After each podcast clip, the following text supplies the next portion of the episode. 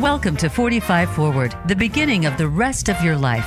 Each week, host Ron Roel and his guests discuss topics of interest to many listeners in their 40s and beyond, including retirement, caring for aging parents, health, lifestyle, and more. It's time to think ahead to the next half of your life, and we'll help you plan it with ease. Now, here is Ron Roel. Welcome, everyone, to another edition of 45 Forward, where our mission is to help you, our listeners from Los Angeles to Long Island, make your second half of life even better than the first. For many decades, we've held a conventional assumption that the peak ages of creativity are between 39 and 42. Well, it ain't necessarily so, says poet and writer and teacher Priscilla Long in her recently published book, Dancing with the Muse in Old Age. In fact, our older years, she says, are a prime time to flourish in creative productivity even a prime time to begin creative work. In today's episode, Priscilla reflects on new ways of looking at old age as a dynamic time full of connections to others and deeply satisfying work. Her book provides examples of hundreds of prominent people who grew very old while living remarkably creative lives, many of them in the arts, but others in a wide range of fields and endeavors. Yes, Priscilla acknowledges ageism can poison creativity, but she challenges these deep and often unconscious prejudices affirming that in our older age, creative work can truly thrive. And these opportunities are not merely for the brilliant, exceptional elders, they're for all of us. She offers a series of questions we should ask ourselves as we strive to shape an old age of flourishing well being, learning, and engagement in creative work, while she also helps reshape the future of the middle age, the young, and generations to come. So now let's meet our guest, Priscilla Long. Priscilla, welcome to the show. Thank you for having me. It's great to be here. It's great to have you. Yes. Um, uh, now, I just wanted to uh, mention that uh, uh, people can read more about Priscilla, you know, on, on my website, roelresources.com. Click on the 45 forward tab, and you can see a, a bio for Priscilla. Um, she, she's a, a long established writer, poet, editor, a longtime independent teacher of writing. Um, so she's written six books, but I'm, I'm so I'm particularly interested though in how you got to this book. You know what? Actually, what, seven books. Counting. Seven books. Okay, we're up to seven. Good, lucky seven. Good. So, um, uh, but so let's. You know, this book is about one of my uh, uh, pet subjects. You know, a lot of it's about ageism, but how do we deal with that? Um, so, how did you come across? How did you decide to write this book? Well, the first and main reason is that I am going to be 80 in actually in two weeks. And mm. uh, of course, it took me about four years to do the research. There's a lot of research in it, although it doesn't hopefully read like it's a it's not a scholarly book. It's a friendly book. but um, but um, I felt I needed to uh, go into cross this threshold, I would say, into old age or older age with scientific knowledge more not you know there's a lot of actually pretty new science. I mean there's kind of science is getting old like the brain remains plastic throughout life things like that. We we've known that for a long time but there's actually some new science. And so i wanted to know what it was. And also i needed models of old and i mean ancient people who who are people like that i would want to be when i grow up um, you know, like uh, Wayne Thiebaud at age 90, the paint, California painter Wayne Thiebaud, um, mm. who um, um, started a new body of work at age 98. Like, thank you. I'm very interested in that. That's what I want to do. yeah, I, I, I hear you, you know, and, and, um, uh, it, it's it's not a logbook, but it is packed. There's a lot of stuff in it, and so I could tell. You know, I've been a journalist, I can read uh, something and say, "Ooh, this this took a lot of work. It's it's under the iceberg there, but it's I can tell that there's a lot of research." And interestingly, you know, um, all your references in the books you mentioned and and articles and studies is like, oh, this isn't real. There's been a lot of work on this, so that was it was good to see that you know that you're really encapsulated a body of work that uh, in this yeah, whole area. Yeah, I think I really covered the the field, as they say. I covered the literature, and every everything I did, I learned for myself as well as for our community. Uh, so it's an it's an offering to the community, but also for myself that I needed to know these things, and I needed to. Um, I have there are so many. I mean, there are different statistics in the book, and of course, those must be cited you can't just like I don't I didn't make them up. I, right. I found them, and for example, here's a here's one of my favorite statistics. Can I tell you one? Sure, absolutely. Mm-hmm. Statistics. Mm-hmm. Um, so it is that a quarter of marathon runners in their 60s can be expected to outperform more than half of their competitors between the ages of 20 and 54. Wow. And why is that? Because aging is changing. Mm. And um, the old way, and I'm not an athlete, but I'm very impressed by some of these athletes. But the old way is when you get to a certain age, you quit training. Mm. And the new way is when you get to a certain age, you don't quit training. And the same is true of dancers, where mm-hmm. it used to be, I think, that a dancer would, at age 40, that was old you know.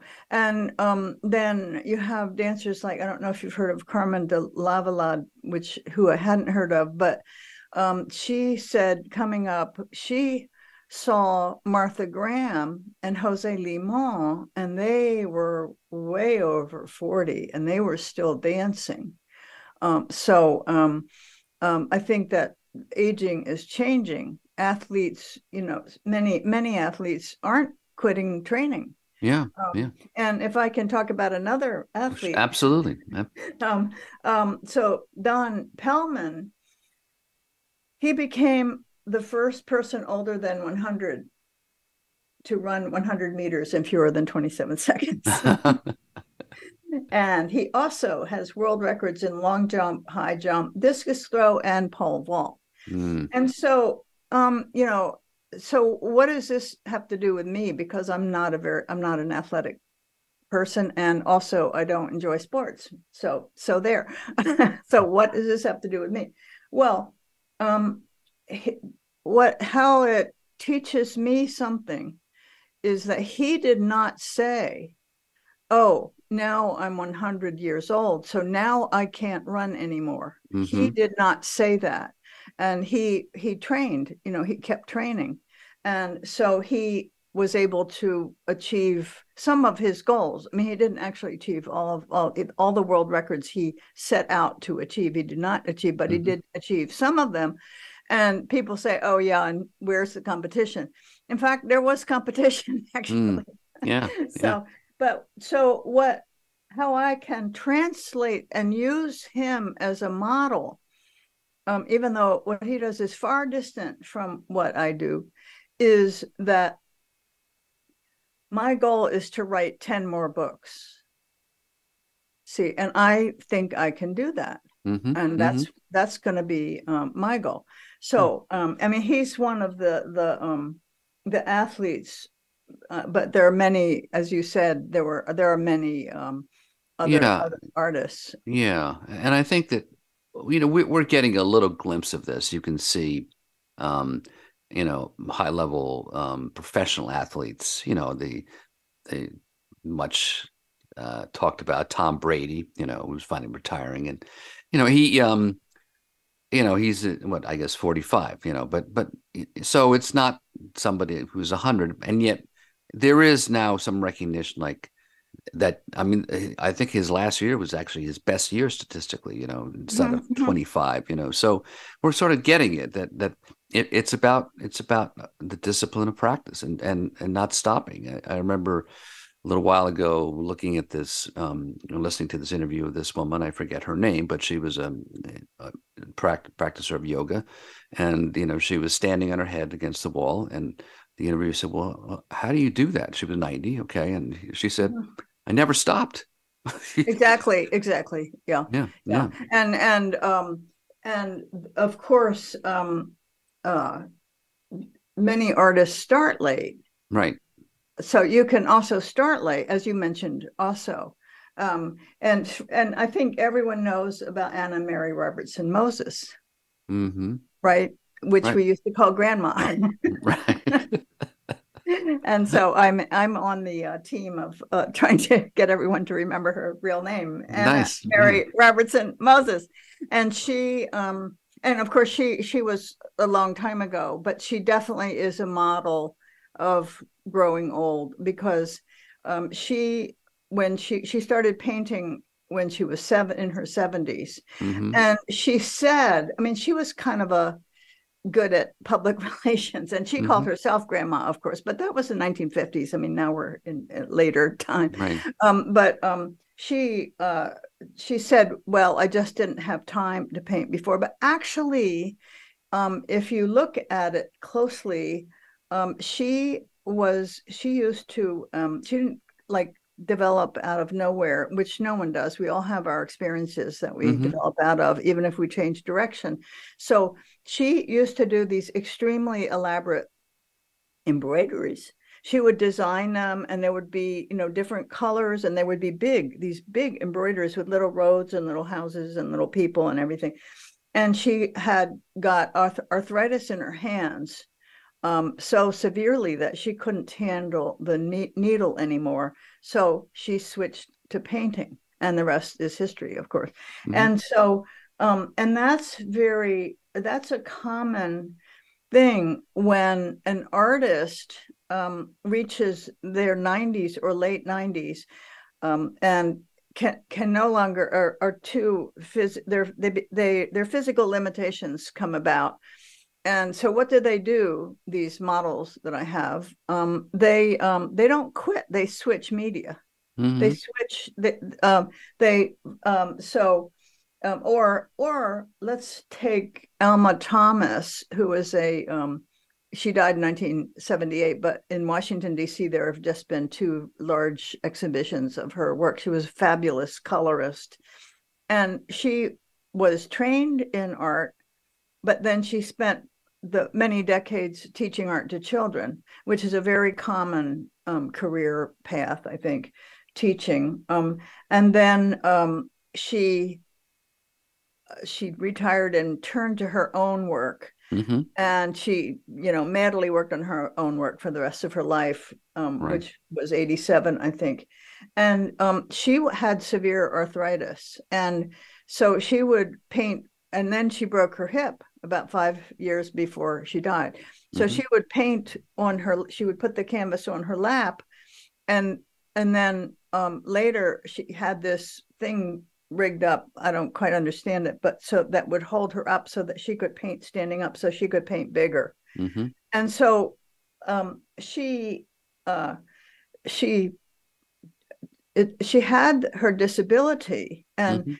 A number a significant number of the world class creators that i talk about in the book are were actually disabled. Hmm. and that's important to know because it's not like you become disabled and then you have to quit. No no. And we know about henri matisse being he started his cutout series his famous jazz cutout series from a wheelchair. Um, and so uh, mostly we know about that but the impressionist painter um, renoir what was his first name oh Henri. gosh Wasn't Hen- Henri Renoir? No.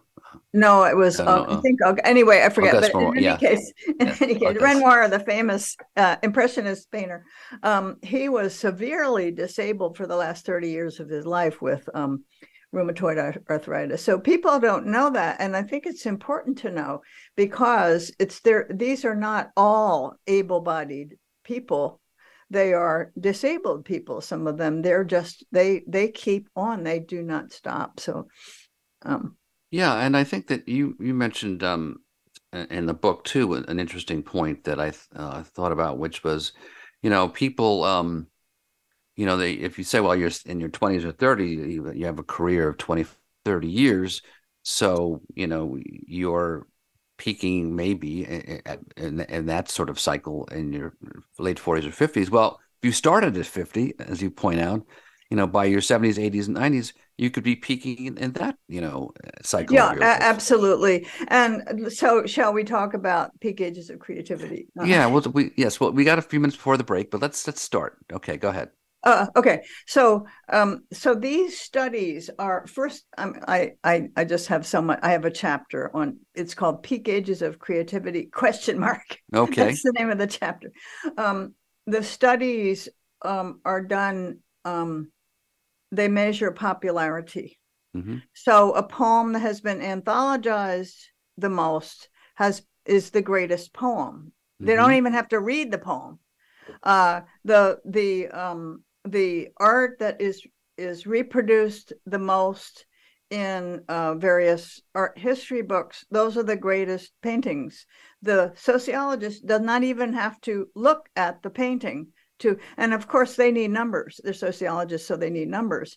Um, but um, the the first um, one uh, who did this in the fifties, Lehman, who who was um, uh, he was actually very concerned about the fact that there were very few women. But of course, his books didn't have any women, any, mm. and also no people of color, like at all. Mm. So, according to him, you know, it was all the great white men because, of course, that was his resource base, is all of these art history books. Um, so, you know, very, and even the contemporary people um, who are doing this work are measuring commercial success and popularity. And commercial success is very nice, but is not artistic achievement. Now, I don't expect them to, you know, have debates about what's the better, what's the greater painting, this or that, you know. And anyway, what's the point of that anyway? That debate is, you know, mm-hmm. very quaint at this point. But but the point is they're not measuring greatness in art, they're measuring commercial successfulness. So right. that's one thing. And then another thing is that um, there is a correlation between productivity and so um, the the new idea is that any given thing you make could become commercially successful mm-hmm. um, or they would say great. No commercially successful. Um, but and so the more you produce the more likely and the and the world class creators actually create more like as they call them, masterpieces and also more duds. And so that's a very interesting uh, fact to me that um, productivity is actually important. So to keep working right. and and and also the work is like tremendously satisfying right having nothing to do with um the audience or who's going to see it or who's going to like it or who's right. going to buy it or well, all that stuff yeah, yeah. you know it's tremendously satisfying right okay well listen we're uh we're going to uh, stop right there and and we'll pick it up we're going to take a short break uh, but when we come back we'll be talking much more with priscilla long uh, a poet a writer and most recently of um, aging, uh, dancing in the age of the muse. Um, uh, there's a lot more to talk about, so don't go anywhere. Become our friend on Facebook. Post your thoughts about our shows and network on our timeline. Visit facebook.com forward slash voice America. Voice America programs are now available on your favorite connected device, including Amazon, Alexa, and Google Home. Through streams with Apple Podcasts, TuneIn, and iHeartRadio, listening to your favorite show is as easy as saying the show name followed by the word podcast. Hey, Alexa, play Finding Your Frequency podcast. If that doesn't work, try adding on TuneIn or on iHeartRadio or on Apple Podcasts. Planning for college? Tune in to Getting In, a college coach conversation for tips, techniques, and insider perspectives. Hosted by Elizabeth Heaton, a former admissions officer at the University of Pennsylvania, and featuring her fellow admissions and college finance experts from Bright Horizons College Coach. The show shares what colleges are really looking for and how to highlight your hard won achievements for the best chance at success. New episodes air every Thursday at 4 p.m. Eastern Time, 1 p.m. Pacific Time on the Voice America Variety Channel. The Internet's number one talk station. Number one talk station. VoiceAmerica.com.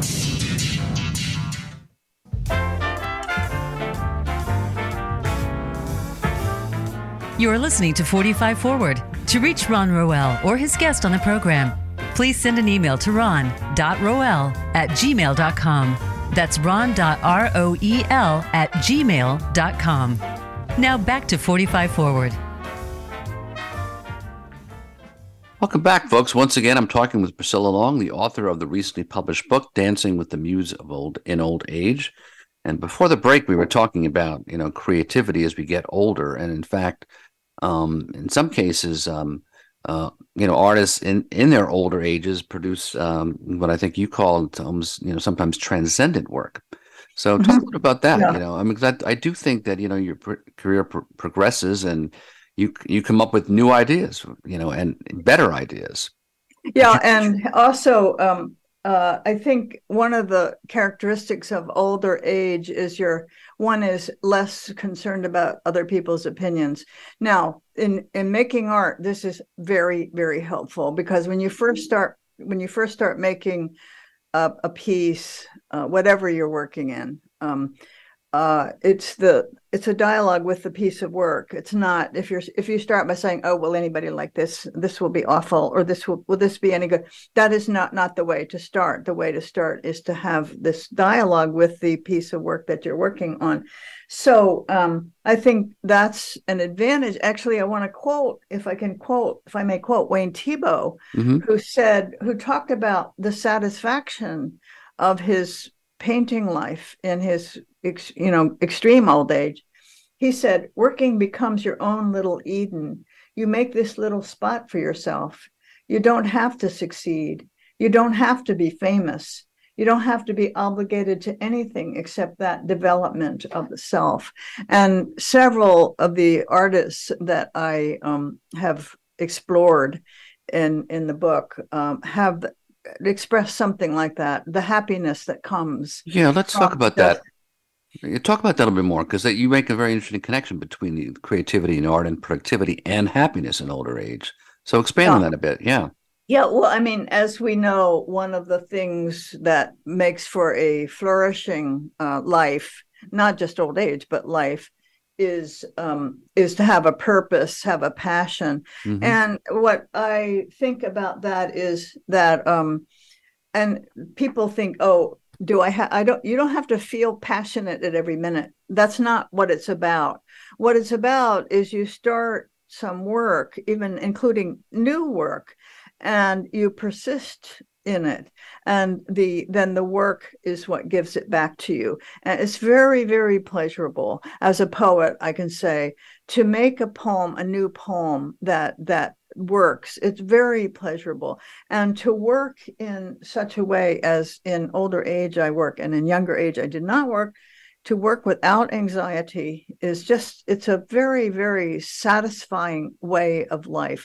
And then in in doing so there are also all kinds of other people doing the same thing. So there's this opportunity for connection, which we also need, of course. Mm-hmm. And so there are community around any endeavor that you'd want to to to get, get into, uh, new endeavor, old endeavor. And I think the um, the problem to think about is in a new endeavor. Let's say you just start oil painting, or you just start pottery, or you just start becoming a poet and what happens is that, you know, we're very enthusiastic and, oh, it's all exciting. And then, of course, we get into the rough part. Uh, we get into the, um, and then that's the time not to quit. Mm-hmm. That's the time to keep go keep learning because making art of any kind or any creative endeavor whatever it is is always you're always learning something. And so to persist and then it starts giving you back more and more. Right right. Yeah i i think that that's um that that that connection uh and and of course some of the other things you point out some of the misperceptions about you know um happiness as we get older um uh in many cases you as you point you, you get happier because yeah old people yeah absolutely you know there's a famous u curve um, that's very interesting and we'll talk about loneliness also i think okay. later but but um, that there there are many many studies many studies across the world of many, many thousands of people, and they all come out pretty much the same, which is there's a happiness U curve where young people and old people are happy people. So um, that's very interesting. And I think it's partly because middle aged people often live with a lot of stresses. You know, your kids mm-hmm. are teenagers, your your your mortgage isn't paid off, you're still working one job or two jobs or on and on. And so then, but that then changes starts to change and you have more opportunities uh, to uh, you know you have more hopefully you have more time if you're if you have enough money. Well many older people are continuing to work partly for financial reasons but partly because they don't want to just retire to sit around. And then other people do retire or some many creators of course are freelance freelance mm-hmm. people and they you know you just never you never quit um but you can uh, uh, so there's this sociologist sara lawrence lightfoot from harvard who interviewed her book um, is interviews of people who had careers and they they dropped them kind of in middle age or late middle age they dropped the career to do something they had always longed to do mm-hmm. and their experiences with that and often overcome at that point able to overcome you know negative feedback from teachers no you'll never be an artist and that type of thing um and for example one of the her she doesn't use their real names so um one of their sociology so right. one of them um one of them uh, loved opera, loved opera, and always wanted to sing opera. And his mother told him, "No, opera is for sissies."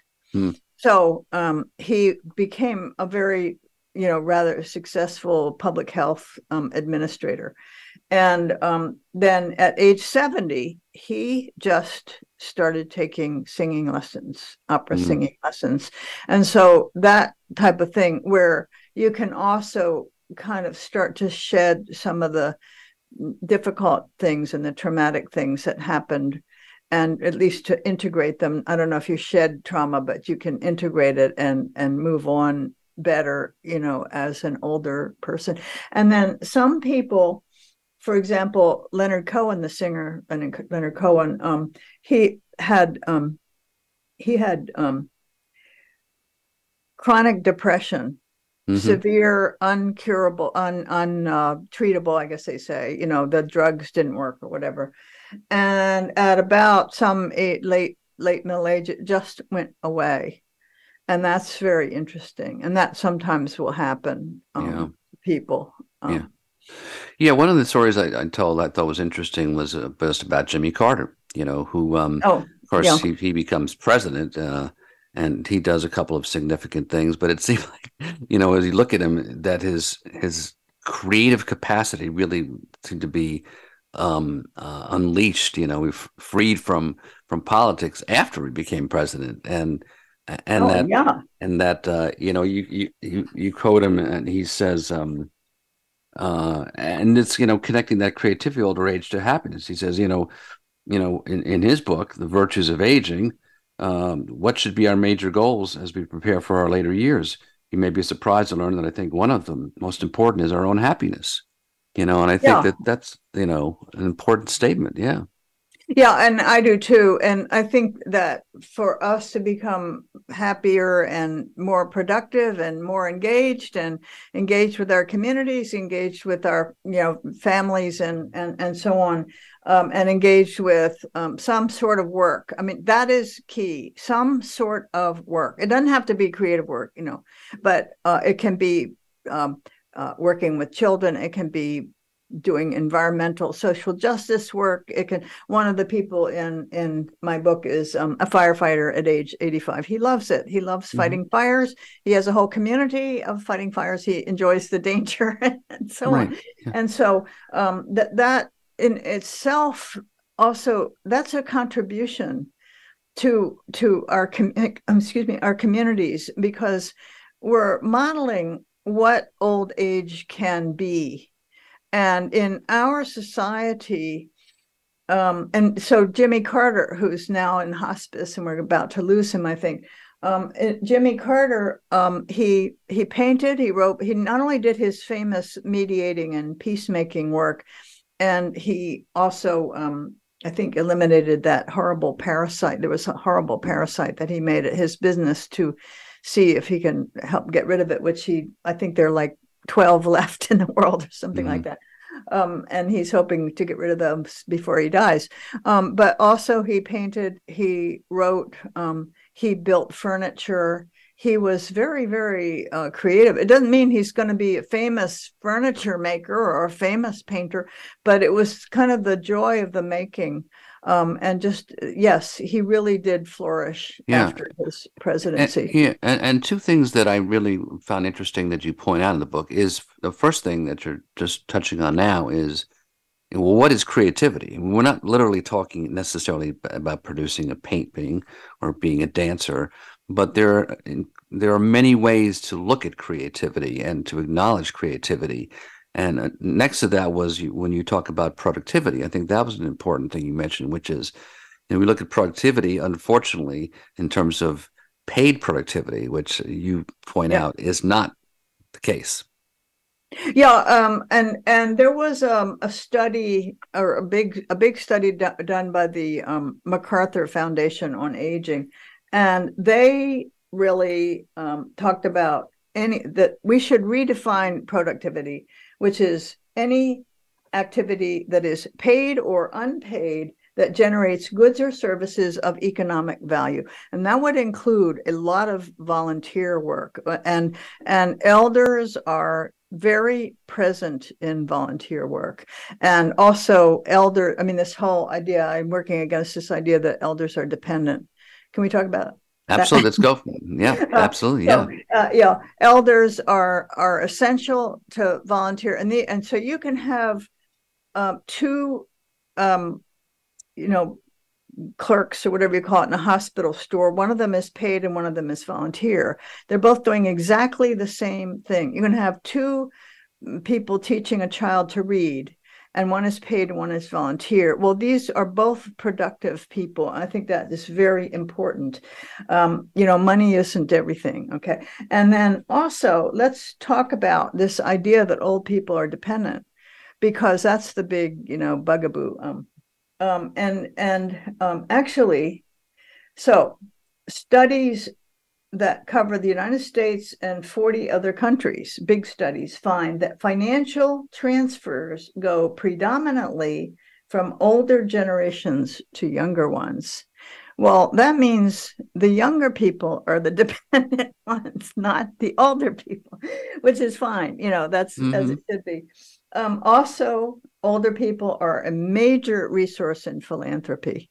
Mhm. And so this there's this um, this uh, organization that helps nonprofits to raise their money and sort of teaches them how best to fundraise, and they um, they they emphasize um, older people have the investments and they have the the will to um, to to donate money. Also, talking about old people being an economic force, hmm Americans over the age of 50 control 77% of the total net worth of households. Americans over the age of 50 account for half of the disposable income. Americans over the age of 50 purchase half of all appliances, women's apparel, housing, groceries, takeout, entertainment, new cars, and new trucks. And Americans over the age of 50 purchase half of all toys. Right. Right. So how is that for? I mean, that's not being dependent and and being you know a parasite on the on the economy. That's that's being that's contributing um, to um, the, the economy, and then also um, more and more old people are. Are, are actually working in the in the labor what's considered the labor source, which is the paid labor source. Yeah. Yeah. I, I, yeah. So a lot of what you talk about, I, I find very um, helpful to broaden how we look at things. And so, you know, yes. so the whole notion of who's giving and who's taking. Um, now Yes. certainly, Mhm. certainly, um, you know, one, you know, one of the topics I talk about a lot is caregiving. So certainly, as um, our loved ones or our parents often get older, yes, as they get older, we care for them Mhm. but they're caring for us too, as you point out, in, in other ways that we don't, not maybe not literally, you know, caring for us the same way as when we were children, but you know how we care for each other as a society. I think it's important to really, you know, explode uh, the old notions of what is what is caring uh, and who is giving and who is contributing. So- yeah exactly and also um a, a lot of old people are care are caretaking and lot you know some some you know there's there's a situation where the the adult child is caring for the parent but there are also many situations where um and that's like as it should be also absolutely and those Mhm. people should be cared for and the caretakers and the being cared for but and they're also still contributing they're still your parent you know but um, it is also true that many old people are caring for other old people their spouse for example and also it is true that many grandparents are raising their grandchildren Right. the whole thing. And not to mention of course grandparents who are not raising their, their grandchildren but who are contributing very important. Um, my grandmother um, just without her you know i just wouldn't wouldn't be here you know really. Um, and so grandparents have have a, a uh, a tremendously important role to play which they are playing which they are are doing. Yeah, and, and I think that um, um, uh, just adding on to that, I, I, th- I think one of the lines in, in your book is um, um, younger people do better when older people do better, and yeah so uh, that's absolutely true yeah. In other words yeah the macarthur i think it was the macarthur foundation did a study of south african um, families and when the grandmothers got a support a pension or something i'm not sure how it worked. Um, their granddaughters all did better. Their granddaughters were better educated. They were healthier. Um, and so of i mean it makes sense of course. Grand the grandparents care for their their families and they are they help take care of them. They help you know they help with the down payment. They help with sending the grandchildren to all all these things to college all these things but and to whatever extent they can. And my grandmother she had 10 grandchildren and Hmm. she would send us um like five dollars. And of course you know every birthday all 10 and you know at the time i thought oh i was 20 oh five dollars you know what's this going to buy me? You know even back then now it would not buy you a coffee but anyway um but now thinking about it see she had a different sense of money. I mean she didn't really realize that five dollars was not that much money but but she carefully did that for each of her grandchildren and she deeply loved her grandchildren and that was very very important to to all of us i think. Yeah. um and so um yeah and yeah Yeah, I, I agree. Um, so I'm going to pick up on that, but we need to take another quick break. Um, but folks, uh, when we come back, we'll be talking much more with Priscilla Long. I've got a lot more questions for her, and I'm sure she has a lot more answers for me. So uh, don't go away. We'll be right back. Get the news on our shows and other happenings by following us on Twitter. Find us at VoiceAmericaTRN or twitter.com forward slash VoiceAmericaTRN. Tune in to Melody Edmondson's The Space of the Waist radio program. This companion piece to her successful guidebook series, The Space of the Waist, focuses on body types and how to make your waist length flattering no matter what your body type is. Guests include designers, merchandise managers, factory owners, and more. You'll also find out what accessories will complement your body shape and waist length. Tune in every Tuesday at noon Pacific Time and 3 p.m. Eastern Time on Voice America Variety.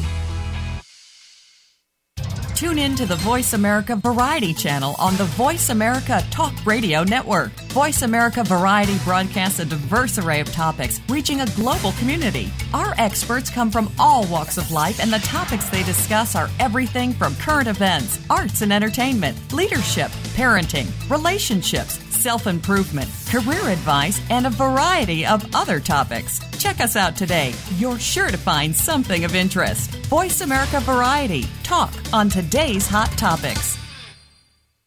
Tune in every Friday to get your weekend kickoff early. Join the legendary G. Keith Alexander for What's Hot Harlem America. The flagship show of the new Harlem America Digital Network has something for everyone.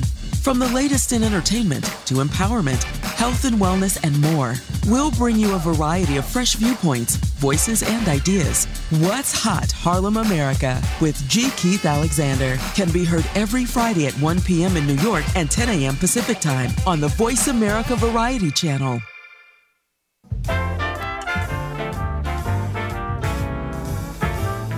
You are listening to 45 Forward. To reach Ron Roel or his guest on the program, please send an email to ron.roel at gmail.com. That's ron.roel at gmail.com. Now back to 45 Forward. Welcome back to 45 Forward, folks. We're talking with Priscilla Long, who is the uh, author of the recently published Dancing with the Muse of Old Age. So we're talking about all things about aging and ageism and aging well and aging with creativity and productivity. Um, one of the things that I, I, liked about her book is that at each at the end of each section, um, Priscilla talks about um, you know how do you compose your life in old age? You know, taking that artistic approach. But so, what do we want of our life, and and as opposed to how do we want to just retire? Um, and you have a series. You know, you're a teacher of writing, and so you have a series of mm-hmm. writing prompts at the edge. So, tell us a little bit about these prompts. Yeah, so the book is is really um, not just there's a lot of information and and a lot of the new science and all that, but it also I hope it to be a sort of a workbook um, mm-hmm. in in um, in composing our lives. Not that we can control our lives, not that we can control our fate, but we can definitely influence our f- fate toward flourishing well-being.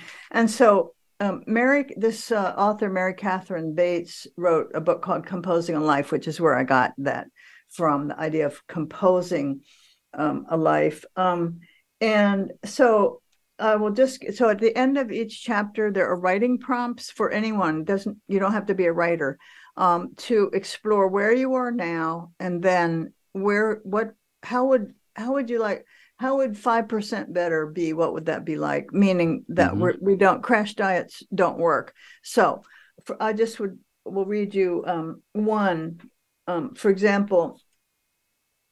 Okay here is a quote from the cellist pablo casals the, the great cellist and mm-hmm. at age and this is in the chapter called the happiness of the old. And he said at age 93 casals said for the past eight 80 years, I have started each day in the same manner. I go to the piano and I play two preludes and fugues of Bach. I cannot think of doing otherwise. It is a sort of benediction on the house, but that is not its only meaning to me. It is a rediscovery of the world of which I have the joy of being part of. It fills me with awareness of the wonder of life, with a feeling of the incredible marvel of being a human being.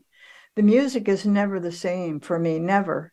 Each day it is something new, fantastic, and unbelievable.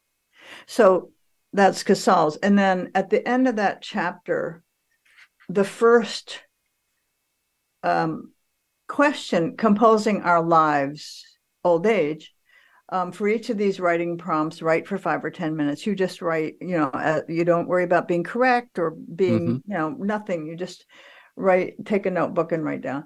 Taking Pablo Casals' early morning piano practice as a model, is there some pleasure, some action or activity that might become a daily practice toward amplifying the world's beauty? Mm-hmm. Sitting in a garden, listening to a piece of music, walking on the beach or in a park or in the woods, and then write on the possibilities. Um, and then um, in after the chapter, um, then there's a chapter titled Resource Drain or Resource, which is mm-hmm. all about Social Security and working and encore careers and all that. And the question at the the first question of composing, there are several questions at the end of each chapter. Um, at this point in your life, what do you consider to be your life work, whether paid or unpaid? In what ways are you doing what you want to be doing? In what ways could you move more toward doing what you want to be doing? Mm-hmm. And so on. So I like that um, idea of it's not just a book to read and then put down and go to the next book, but rather to use. That's what my hope is for it, that it can be used to help us to um, compose our lives in, in, a in a way that's more happy, more productive, more that that makes us happier people. Yeah, and I think as you point out too, um, it doesn't um, basically uh, cover over the hardships as you get older. There are hardships. No. there are difficulties. Absolutely. Yeah. Um, at the same time, uh, I think that you phrase it that you can, you know, res- rediscover the wonder of life. I think that's what you that Casals was talking about, and I think that's, you know, as you get a sense of perspective and certain things drift away, and in some cases there are losses, but you know, as the losses, um, you you go through them, they they in some ways can, um, uh, well, I don't say losses are losses. So as you point out earlier, they stay with you. The traumas can stay, but they, Mhm. they you survive them and they get uh, transformed into uh, the next part of your life. Um, and I think if we sort of accept that, I mean, some of this, uh, some people call it, you know, radical acceptance of uh, certain aspects of our life, but that doesn't mean resignation. It means that No, to be it. active. Yeah. Yeah, in in terms of well, what options can you do? Can you do now? You know, Yeah. whether And yeah, and let's talk a little bit about loneliness. Could we do that? sure. um, because um, uh, the thing, well, talk in lonely, loneliness in general. I mean, there's a topic of conversation that goes on about loneliness of old people. Mhm. I would like to change that topic to loneliness of everyone Okay. because um, chronic loneliness is very, very dangerous, especially that we've gone through the pandemic. Mhm. And it's a, a lonely child you do not want. You do not want a lonely. Um, I mean, chron- I'm talking about chronically lonely. Of course, when your best friend dies, you're going to feel lonely. So that's not, but chronic loneliness, you do not want your adolescent to be chronically lonely. You do not want your 20 year old, you do not want your 40 year old um, who has just been divorced. You do not want, or your old person, you do not want chronic loneliness. It's supposed to be as bad as, um, you know, drunk driving and other stuff that's Yeah. not good. Um, and so um, that is true. Um, but what happens to us that is different is these losses because our the dear friends of our life start predeceasing us. Mhm. and this happens to everyone. I mean i think i i just you can't the older you get the more this happens. So if you can imagine a centenarian how many people that person has lost? I mean they have lost pretty much everyone that they knew back when you know? Mhm. and so um what is really and we and and so one of the purposes of art is elegizing and remembering. And so it's Mhm. not like we're gonna we're gonna remember we're gonna elegize um and uh and part of our art or if we if we turn to an art form part of it can be the collage can be about that. Um, but it is also true that it is really important to be proactive in connecting with new people Mhm. because we do not want to just one by one lose every friend, which is in your 90s. I mean, that is what happens. That's I'm only 79. I've lost about 10 people. Um, or 15, really more like 15 people. I think I wrote down a list, you know, and I don't mean casual friends i mean dear friends of my Right. life not to mention family members so um yeah and so it's one thing we can do uh for ourselves is to seek out communities and we can seek out communities by being active in in some project whether it's a creative project or whether it's um, like my father um, who moved to seattle where i live and and his other daughter lives here um, when he was um, 85 and he became he's he was a farmer and he um, was sort of an amateur botanist he knew the name of every plant that he Mhm. passed on the street um, and he helped the um, the friends meeting uh, down the street to take out this huge um, invasive garden of invasives and plant a native garden. I still walk by there every day, and, and he died at age 91. But he had a con- contribution to make because that's what he loved to do. But also, he got a new community there. So that's what happens.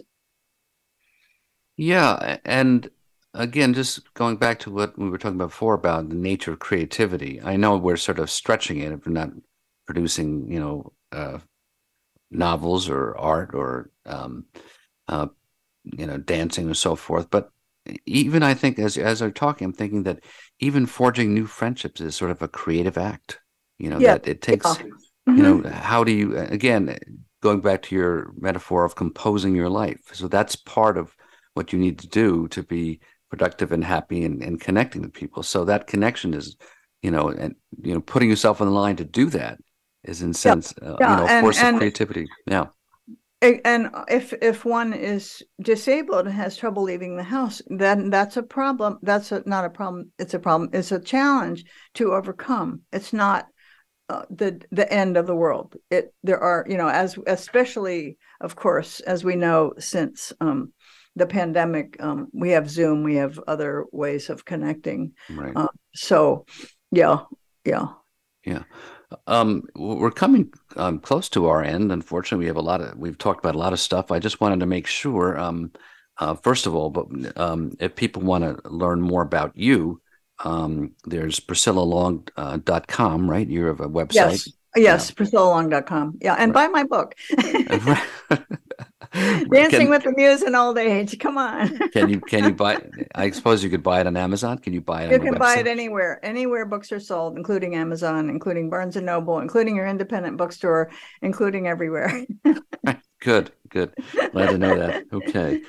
So, um, any last thoughts on you know what what uh, uh, what people can do in terms of confronting this? Because I, you know, it's it seems ironic that as we are you know, we are aging as a society, and yet there are these persistent stereotypes um, about you know getting older. Any last thought about that? Yeah, I think that um, it helps us all to push against them as best we can, and to uh, and uh, like all of us are, all of us in kind of mainstream America. Um, there are subcultures. There are like, for example, um, I, I don't know if we have time to go into the memory thing. Um, do we, how much time do we have? We have just a couple minutes, but uh, oh, okay. Well, I mean, um, in in societies and subcultures where elders are highly respected, mhm. um, the memory of the elders is the same as the memory of the youngers, unlike in mainstream America. So to understand some of the science about that and to push against it, it helps not only oneself, one's own individual life, it helps everyone. It helps the community. It helps the grandchildren. It helps. I mean, Becca Levy's work at the Yale School of Public Health, where she discovers that in these longitudinal studies, where uh, young people who have a negative 20 year olds who have a negative attitude toward aging and toward old people have seven years less life to live Hmm. um, have much greater chance of cardiac stroke dementia so to learn about it and to push against um, the ageism i think uh, in and in positive ways to engage to find you know what is it that i might like to do okay. um, and what is it that how can i i have all these years and we don't know i mean that's what we don't know we don't know how long we have but what how can i make use of this life because it's all we've got we've got our life that's it Great. Okay. well, on that on that note, um, uh, th- I, if you missed my conversation with Priscilla t- today, you can listen to it on VoiceAmerica.com. Just search my show 45 Forward. Be sure to join me next Monday, 12 noon Pacific, 3 p.m. Eastern, when I'll be talking with Hilary Topper, who became a triathlete in her 50s. So until then, folks, keep moving forward. 45 Forward. thank you